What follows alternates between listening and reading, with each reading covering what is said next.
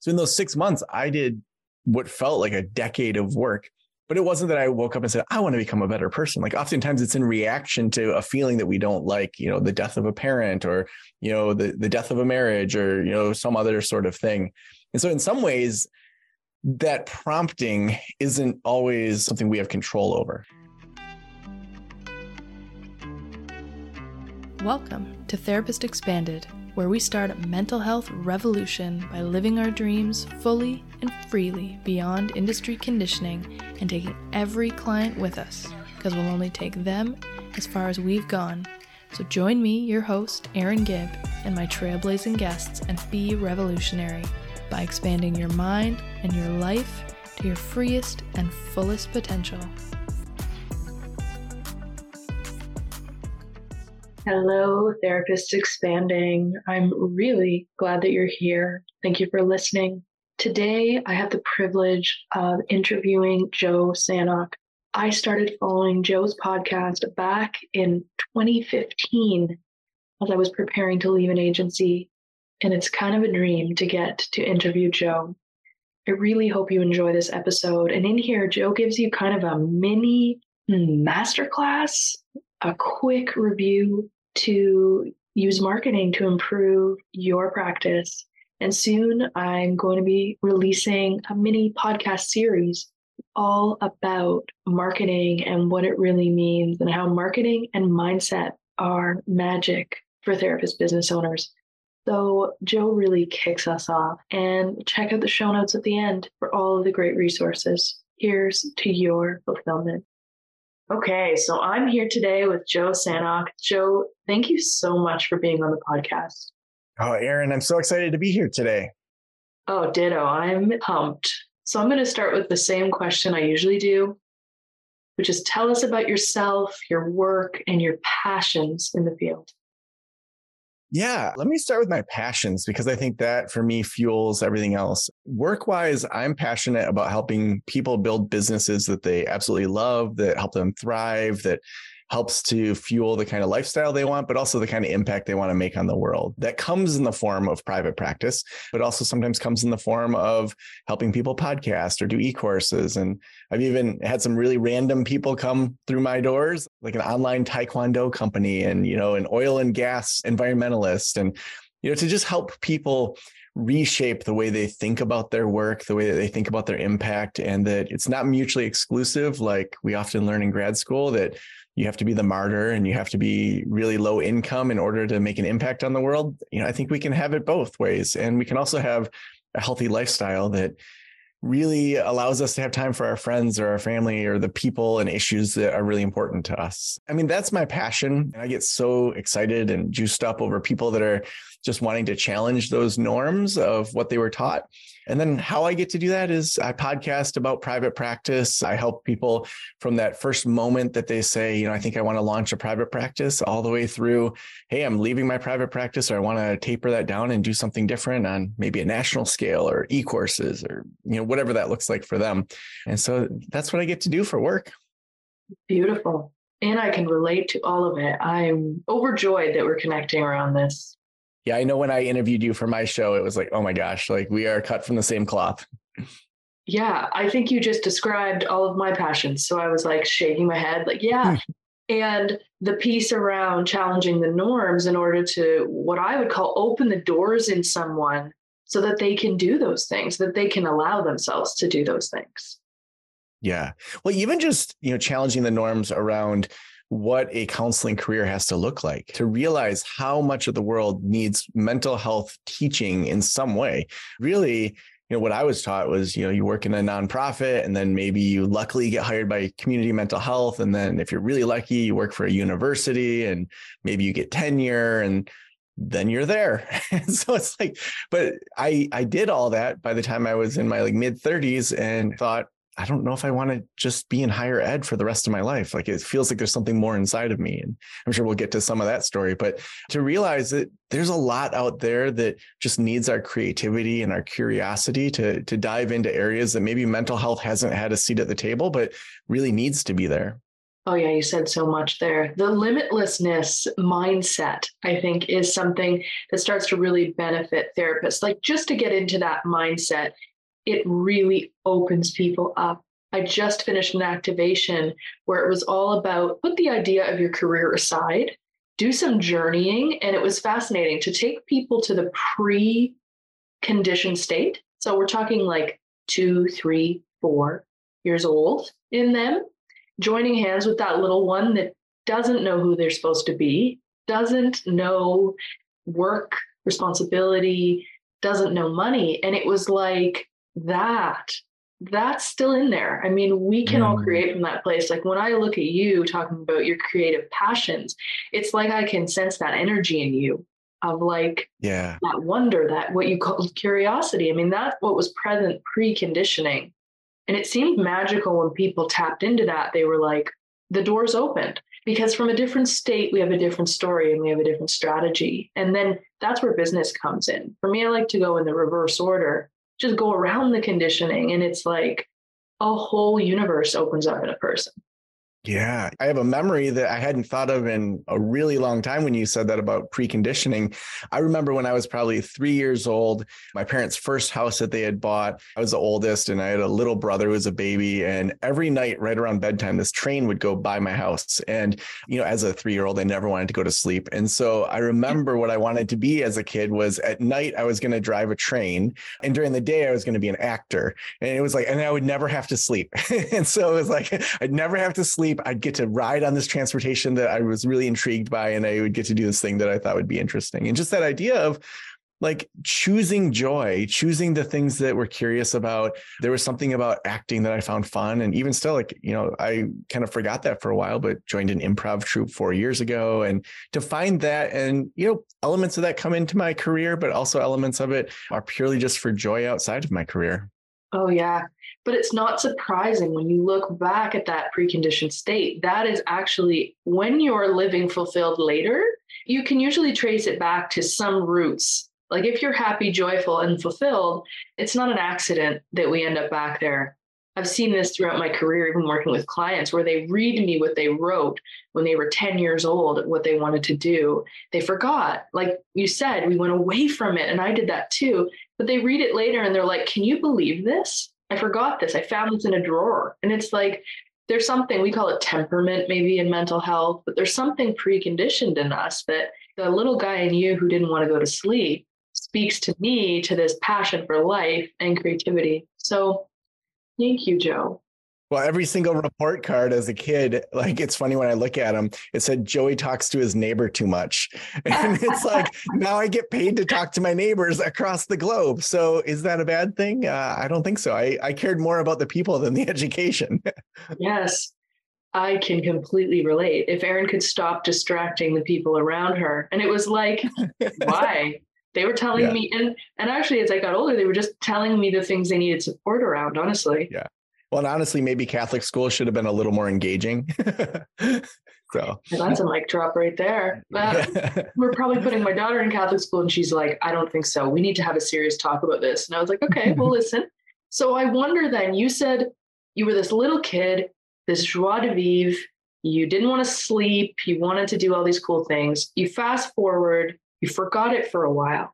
So I'm wondering if in that forgetting place where a lot of us adults go, if there was a time where you see you were really holding yourself back I wouldn't frame it as forgetting. I think that I there was a thread that was there that I always even when I was working in nonprofits, like I was trying to pull in like the arts and you know the things like to make the jobs like i never had a job that i just put up with throughout college i had this like hippie painted car and I think I maintained that alternative view of the world within those jobs, but maybe didn't understand, especially in my 20s and 30s, how much we get to create the world that we want. And, so thinking I'm going to follow the script, you know, I'm an Enneagram 3 achiever, so it's like here's the playbook and I will follow that playbook and make it happen and usually be really successful in it and then get a lot of affirmation for it and so that's a self-fulfilling like event cycle. And so I bought into that and did a lot of that. I wouldn't fully say I forgot it though, but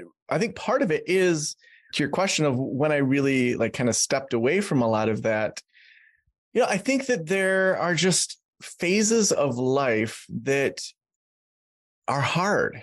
And so I tend to, as a posture towards life, have very few regrets, even if there's things that I could have done differently. And if I was to live life again, would probably do it differently. But then those things always inform that next step as well. And without the really shitty parts of life, like I wouldn't be where I'm at now. And so I would frame it as I went through some phases where I maybe didn't push myself hard enough to try new things and probably took on too much of the burden of of being the sole income provider you know when i was married i would actually it would be more of the personal side of how that informed the career of you know allowing myself within that relationship to take on so much to just when it was tough to i'm just a nose to the grindstone instead of saying what does joe need here? Like what like do i want to do all the things that are being asked of me and stand up for what I think feels like inequitable within the relationship, which then fed into, well, I just need to keep like nose to the grindstone in the job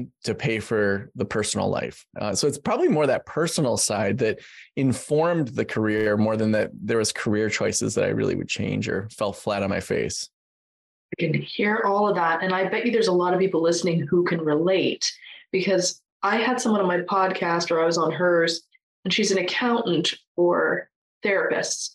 She said one of the reasons she loves working with therapists is they are highly compliant. And it was like, yeah, we are very compliant and we're we're often taught to be rule driven even when we're alternative thinkers. Yeah, I was always far outside the norm as a therapist very much. But even still learning how to serve others and learning what you were just describing, the what some might call, and I mean this not as a judgment because I've been there and probably am there on some level, it's like the codependence we were taught as helpers. Yeah. You know, just part of being praised for doing good work, being praised for being caring, is it's easy to get into the kind of thing you're describing. And I heard the distinction that you didn't forget. And I think that's important. I forgot. So that was probably me just sort of projecting my own experience. I went through a long time of forgetting addiction and trauma to come back to being that little kid. But you didn't. You kept that thread, but got kind of lost in the interpersonal thing. Yeah, absolutely. I think that even just looking at the last two and a half years of uncoupling, getting divorced, being a primary parent for my kids, it's interesting how whether it's religion, you know, Midwest culture, you know, really had a narrative of relationship ladders of here's the next steps, here's the script. And then to be like this thing that kind of everyone, especially, you know, in how I was raised, like very few people were getting divorced. And to mm-hmm. now have this thing that was like the big taboo has happened and I survived it and in fact feel happier on the other side of it, then is like, okay, if this thing that I'm really scared of actually wasn't true, what else isn't true? Like I could actually design relationships how I want them to be. I could actually, you know, really fully be honest with who I want to be and then allow those people that want that fully honest Joe to join me. And that carries over into my business. Even yesterday, I was on a pre-consulting call with someone. So I always do these half hour calls to see if we're a fit for, you know, ongoing consulting and really just having an honest conversation about where this person was at. And to, you know, we went into some areas that were very personal. And with this individual, it it was a selling point and that wasn't my point but it was wow we are so aligned in how we think and where we're headed. And and for him it was just like oh my gosh i so much want you to be my consultant because we match up in so many different areas. In my authenticity in my honesty of what in the past i would have viewed as being unprofessional or you know not this like rigid robot of like you know, a blank slate actually helped me make the sale, helped me be able to serve this person, and probably is going to give him even better outcomes because from day one, he knows, oh my gosh, Joe's my person. We're diving into consulting. Let's do this. You said so much there. And having just finished this activation and then presented my course to people, it was like that conditioning about be invisible, be the tabula rasa, be the be there for others is one of the biggest issues in therapist marketing. When it comes to therapists trying to launch, trying to market, doing what you're talking about, putting out websites, putting out that, it's like the more we are who we are, that's actually a service to the world because we attract the people we're meant to. I'll have worked with I've worked with therapists who are very uncomfortable, deeply uncomfortable about marketing. And it's kind of like, well, I'll sort of not be who I am and then that will be safer. But then actually, what they're trying to avoid, which is pigeonholing, or they're trying to not exclude people, trying to hide a little bit, is they end up attracting people who then meet them and go like, your marketing and who you are aren't aren't the same.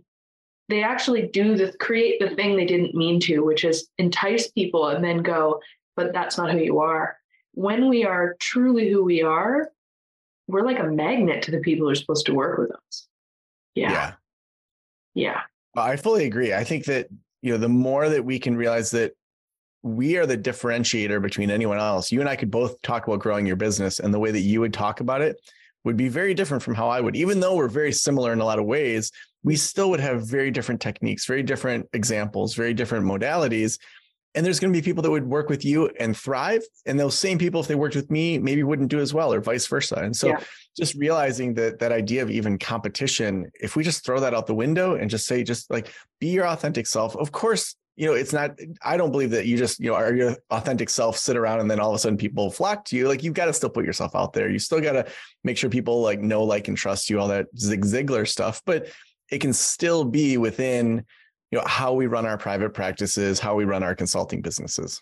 100% yes. Well then you may have already described this and i think your life is probably a testament to this question but if you have more to add tell us about a time you really went outside of your comfort zone then and went after something yeah, I would say when I left my full time job at the college, there was a lot of opinions stacked against that. My dad was a school psychologist, retired from the local intermediate school district. My mom was a, a school nurse, retired from that. My whole life, the story was do well in school and someone will hire you. And I did well in school and lots of people hired me. And so the idea that you're in one of the highest paying counseling jobs, which still wasn't that much in northern Michigan. And you're going to leave that. You have a state pension, you have all, you know, great health benefits, you've got two little kids, you're at the time a stay-at-home mom as a wife, and you're going to give all that up was crazy to most people. And I knew I had to try. And so you know, when my youngest was born, I took the full Family Medical Leave Act and took six months off working you know 10 to 20 hours a week basically to just cover the health insurance costs but then had the private practice on the side and every month that i i did that uh, was financially better than the month before and then by the end of it i i went to my boss and I, I just said you know i'll come back at 20 hours a week if you'll give me my full-time salary and she just laughed and said, You know, I can't do that. And it was one of those, I'll at least give an offer. And I'm actually really glad she said no. But it was, you know, I'll at least have the courtesy to say, Hey, if you really need me, I can stay at like twice my rate but to me, the central question I was asking was, would I rather try and and leave and run this private practice? And at the time, the podcast was really kind of getting going, getting some good traction. Would I rather leave and try and potentially fail, or would I rather stay here and never try and never know what I'm made of? And to me, the disappointment of never trying was greater than the potential for failing. And I think too often we don't really think through what do I want to intentionally do here? Like, which regret is worse? Uh, because either way, we're going to have regrets in life. We're going to have things that we go, oh man, I should have done this. I should have done this. But if we at least say which regret to me would be easier to stomach, for me, it was I'd rather say I gave it a whirl I fell flat on my face. You know, if I have to start back at the bottom as a you know foster care supervisor or something like that, I have the track record. I can get a job, and even it could be outside of the counseling field if I need to make money. But to me, that central question was so helpful when I discovered that for myself to say, you know what, I'm going to give this a whirl. And you know, when I left, I never turned back. Mm-hmm. I think about the regrets of the dying, and that's the number one regret is not going after the things, trying to be who someone else wanted us to be. So you named kind of them both there. The like not going after things is what we actually regret, and trying to be who other people want us to be. When I left my very cushy government job in the Arctic, unlike most counseling jobs, it paid incredibly well. And it had the kind of pension that only exists one other place in the world, the kind of pension that was obscene because it's a bit of a bribe to stay in the Arctic. And mm-hmm. people thought I was insane. I was like, these golden handcuffs are getting tighter and tighter. I'm going to die here. Like I felt so burnt out, but I still got that message. And even when I would open up to people about like I cannot do this anymore, they'd still be like, yeah, bud. Mm-hmm. So it was the conditioning all around me, and I actually benefited from it. I learned that the naysaying strengthened my resolve. It could do either one. So I felt the part of me that wanted to be like, yeah, this is why I've been staying. I should stay. It's safe. My kid, my husband, the whole story. But I also felt the little fighter in me every time go, no, like this, I mm-hmm. cannot do this. And I, something similar in me was brewing of like, I can make money anywhere. Yeah. yeah. I can make. Well, I think where sometimes these discussions go for people is they're like, yeah, I'm going to just go, go do me. And it's like, there is a place for people to have feedback in your life. Uh, yeah. Uh, so we don't need to throw that out. Also, are you following those voices while muting your own? Yeah. Or are you amplifying your voice and muting all these people that care about you? Like, and so, so often it just mm-hmm. sways in one direction or the other, which either way is unhealthy to me. And so find that way to transcend and include and say, what's the best part of this? Yeah, my parents deeply care about me. They cared that both my daughters had heart issues you know, I had great health insurance. You know, they didn't want to see me fail. They were coming from a place of love. Mm-hmm. And I can say thank you. And I believe in my abilities here.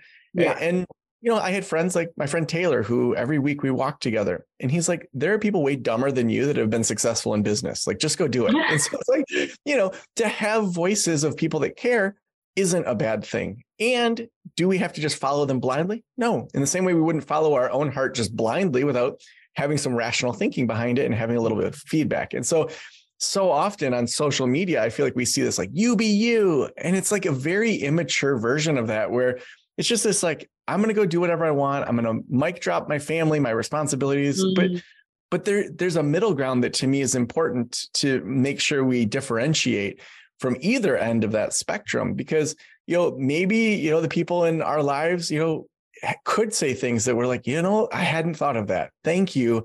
That's a new perspective that helps me make a better decision than i would had you not spoke up. Yeah for me that was my husband. So i think that there's an important factor there. I would say that most people were in the camp of coming from a lot of fear and i could feel that. The mm-hmm. fear because underneath it was that they cared yeah, I don't think they would have felt that profound fear for me and even in themselves if it wasn't something they felt I could lose. Mm-hmm. Right. So, yeah, there was care there. And I was very respectful to them, but I still felt in me that it was like, I still need to listen. It was still a gift. Every yeah. time I heard their fear, it was like, oh, thank you, because it was really mirroring the fear in me, truly and it was about which voice am I going to listen to. But yeah, my husband was the one who was really supportive, but also could bring out the like, have you thought about this? Because like mm-hmm. he could sense the immature part of me. I think that was like, I just want to leap. Yeah. Yeah. Well, like, I, I, think that's where it's, you know, people are only going to take you as far as they've gone. Both my parents worked mm-hmm. in the mm-hmm. schools. That's what they knew. They didn't know entrepreneurship. They didn't know anything about the world of podcasting or like they just didn't know it. And, and so, of course, they're going to go back to it. And at the time, I was very angry that they weren't just blindly supporting me. Mm. I almost wanted to be like, here's the numbers. Like, look at how much I'm making in the private practice. But I'm like, I don't need to prove myself there. Yeah. And so I think when we make those kinds of decisions, whatever the leap is, it could be leaving your full time job, it could be starting a group practice, it could be saying, okay, I don't have the same passion for therapy anymore. I want to do some consulting or e courses or podcasting it's always going to be scary. Like the question is, how much do we let the external world inform our internal world? I was just listening to Michael Singer, his podcast yesterday. He wrote The Untethered Soul and just like a really good teacher that I follow. Um, and he was talking about how much we just blindly follow the external world and then we try to change and shape the external world to make our insides feel better versus saying the external world's going to do what it does. I get to choose how I respond to it. So know, he was talking about even just like you know the weather change when you're supposed to go camping and it's raining and you can be mad at that but the rain clouds are going to be there and like you get to make the choice of what your reaction is because that has nothing to do with you. The rain clouds aren't mad at you. They're just rain mm-hmm. clouds. It's impersonal. It's the surrender and the uh, non-resistance. Absolutely. That's the answer to acceptance. You said something there though that to me as we look at what's usually my final question one of the final questions. I think I have another one. But you said the thing that for me is mental health revolution, which is understanding that we as therapists will only take our clients as far as we've gone. You said people will only take you as far as they've gone. Mm-hmm. To me, it's the reason, one of the many reasons as therapists to look at who we really are and living as fully and freely as we can. Because actually, in doing that, we not only move our lives further, we move our clients' lives further just by extension of that. What opens up in the therapy space, in the coaching, consulting space, in our family space changes when we actually be who we really are and we move ourselves further, we take everybody further. So I mean to me that's mental health revolution. It's not overthrowing government and and insurance companies. It's it's on the self level going how do I be fully and freely myself and what does that look like in my career? Because it moves everybody further. We're all winning. It's not a win lose pitting our needs against others. So that's my shtick. And when you said that about what they can only take you as far as they've gone, it was like, yeah. So I would love to hear in your words, what does mental health revolution mean to you? Mm-hmm. I agree with so much of what you said there. And I think that that is such a good place to start with the personal and like our own development. I do think that so much of our personal development stems from some sort of need like I did more self work in the first six months of my uncoupling than I've probably done in my entire life. You know, I would wake up eh, when the sun came up and be like, I can't believe this is my life right now, and couldn't go back to sleep. And so I needed to do like two hours of meditation, exercise, journaling, reading, like just to get through the day. So in those six months, I did what felt like a decade of work but it wasn't that I woke up and said, I want to become a better person. Like oftentimes it's in reaction to a feeling that we don't like, you know, the death of a parent or, you know, the, the death of a marriage or, you know, some other sort of thing. And so in some ways, that prompting isn't always thing we have control over. I mean, it can be for sure. Like we can say, I want to become a better person. I'm going to do these things. But oftentimes I'd say it's in reaction. So I would say, assuming that we start there, to me, mental health revolution is the concept that we can create what we want. We can create the life that we want, and as an extension, the business that we want, and the way that we interact with the world. Yes, there's lots of great scripts out there of you know just following a specific narrative or doing a specific type of private practice, but the freedom that whether it's technology or open source ideas or even just access to information and implementation now is nothing humans have ever seen before. And so we have a industrial narrative that's been handed to us, you know, that really, you know, happened less than 100 years ago when Henry Ford gave us the 40 hour work week in 1926 that we're still living out that it's a machine version of the world instead of what I would say is an organic version of the world an evolutionary one where our businesses can evolve shape outgrow the old version of the business. And when we see that instead of saying, oh, I'm trapped in this business, we can say, okay, what's the next evolution of this business? You know, I, I'm psychotherapy. My other therapists aren't. Like, what does that mean now without judgment and just saying, yeah, who I am this year is different than last year. I'm no longer interested in doing, you know, these forms of therapy. Okay, great. Let's let's out evolve ourselves and, and do it in a practical way. And so to me, the revolution is like we don't have a narrative or script we have to follow, but then that's also a gigantic challenge for people to figure out well then what is the opportunity? And to me that's where you know finding other people whether that's in community or leaders or consultants or podcasts or information just say how are people doing it? Like how are people doing business differently than the average person? And so that immense freedom also has immense challenges and responsibilities that come with it. But to me no longer do we or our clients have to put up with a lifetime of you know working a job we hate or you know just sticking around for the pension. We we literally can create the lives we want. That doesn't mean it's easy. It doesn't mean it's going to be handed to us. It's not a magic wand where we just do a vision board and all of a sudden it happens. There's a lot of work that goes into it but we can we have the capacity to change that and to have a revolution in our own lives that then trickles to our clients and trickles to our communities. Yeah. I love what you said about an evolution because you said without judgment when I said we don't need to pit our desires and our needs against our former self who chose a certain career against anyone else who's still absolutely loving it or not loving it but isn't ready for change, we don't need to pit anything. And I found when I think about our deeply codependent society, there's often that that idea that if we go after what we want, we're pitting our needs against someone, something, our former self, our future self.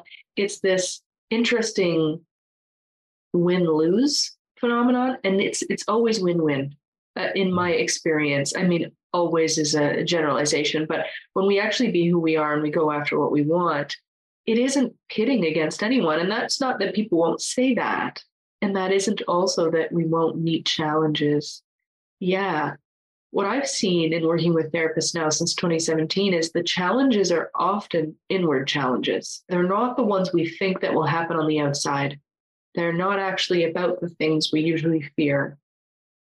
They're in us. It's conditioned. We've really taken the external world in. Mm-hmm. Yeah. Yeah, and I would agree with that in that, you know, a lot of that external world and the internal work are often the barriers to success. Yeah. And then the other side of it is access to information and access to implementation. You know, we have so much access to information. I could go on YouTube right now and figure out how to change any part on my dryer. Now, do I want to change a part on my dryer? No, not at all. And so then, you know, I'm going to look for someone that's going to help me implement it. And so figuring out where do we choose to take in information and do things ourselves and, and just bootstrap it? And then where do we choose to have people join us in implementing things to speed up our progress? To me that's where if we can figure out our own junk that gets in the way mute that down and then have you know a person or people join us in implementing i mean that's the secret sauce that to me leads to a successful and thriving practice or business 100% as I was naming this course that I made, those were the words. It was like, I did this the hard way, and I'd love to show you what I wish I had had. You know, yeah. even in all the different ways that I did it, it was fascinating where I didn't accept help, where I did. Yeah. And I see that in the lives of all the therapists I've seen around me. There isn't one way to do this. And the more support and the more we discern, to me, that's that discernment is everything. The discernment of who are we listening to in ourselves and others? What's really for us? Taking it in with curiosity and choosing what we really want and leaving the rest. So I'm wondering if, as we're kind of coming to a close, two things. If you could tell us if someone is just starting, or they're not just starting, but their business isn't going the way they want, and you're looking at something like launching, marketing, what's the thing that you wish you knew what's the thing you'd really love to share? And also, then I'd love for you to tell us where people can find you. Yeah, I would say the thing that for me, when we're looking at marketing, is to work backward a little bit and to say, why are we marketing? So you want to bring in new clients, but why do you want to bring in new clients? Well, I want to make more money. Okay. Is new clients the only way to make more money? And to like work backward from the marketing and say, well, like if you want more clients, like and you're on all these crappy insurance panels and getting paid $71.12, maybe you need to leave those insurance panels. Maybe you need to choose just the higher level ones. Maybe you need to have different partnerships. And so, you know, when, when people start with any certain point, I, we have this exercise called the blinders off exercise, where you say, if the thing that you think you have to do was not an option, so say marketing, uh, how would you still achieve the same goal? To just brainstorm some some areas to say, is that even where we should spend our time? And so I would start with like, is marketing where you should spend your time first and foremost? You know, your business isn't going great. For most people, yeah, it is.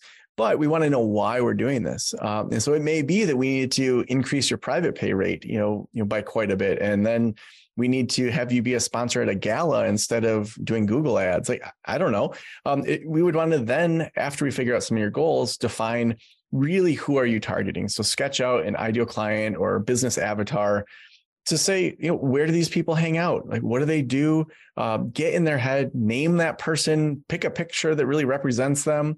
And then I would say, even before you start putting money into marketing and time into marketing, make some connections around where that ideal client hangs out. So if they're hanging out at yoga studios, reach out to other therapists that serve that market because they might get full and need to refer to you you know mm-hmm. reach out to therapists that don't serve that market. Create some content around that particular niche. So have some good blog posts have some good you know infographics things like that.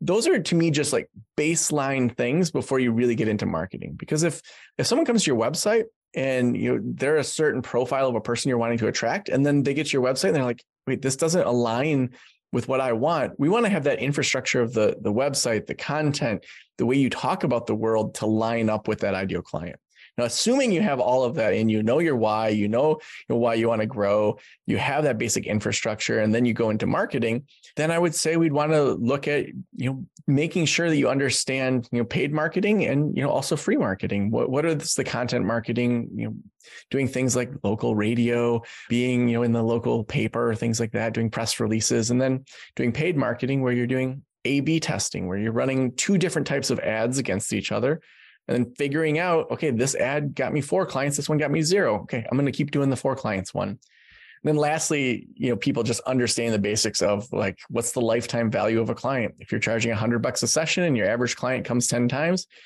they're worth a thousand dollars financially. And so to say if you spend a hundred bucks on clicks to get one new client, that's that's trading a dime for a dollar. Like that's a pretty good deal. And so just understanding some of those basics in regards to kind of technique.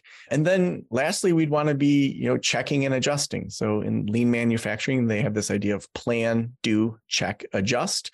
So we want to be iterating over time to improve our marketing, you know, either turning on that nozzle or turning down that nozzle based on how many people are coming into the practice. People, Joe just gave you a lot there. I hope that that was that was incredible because to me, you gave the, the, all the steps to basic marketing, which are I would still say defining your ideal client, all that is marketing. You just haven't put it out into the world necessarily yet, but that is it. Start with the with I love your blinders off exercise because it's like start with the actual thing you want. The answer isn't always bring in more low paying clients. It's like what do you really want? Yeah. So I love that and you gave a tremendous amount of information there for people that if they implement even half of it, they'd probably see a huge shift in their business. Yeah. So, where can people find you, Joe? Yeah, so we have the Practice of the Practice podcast. We have over 800 episodes of interviews all around starting, growing, and scaling a private practice. So that's a great place if you're into podcasts, as I'm sure you are if you're listening to this podcast. Um, we also have a free e course series where we put together all of our checklists, opt-ins, free videos so that you didn't have to opt into every single one. And that's over at pillarsofpractice.com, pillarsofpractice.com. You can select that you're starting a solo practice or growing a solo practice or growing a group practice. And there's two different tracks that will um, just walk you through. So we have eight different videos. Uh, we call them eight minute experts, where we literally set the timer and say, give us your best tips on websites, SEO, money. So we have a bunch of videos in there, checklists, and, and things to help you really grow your uh, group practice or grow your solo practice. Beautiful. Thank you so much, Joe. I appreciate your time. Mm, Erin, thank you so much. My pleasure. Thanks for listening to Therapist Expanded. Please subscribe, rate, review, and share this podcast to help more of our colleagues join the revolution.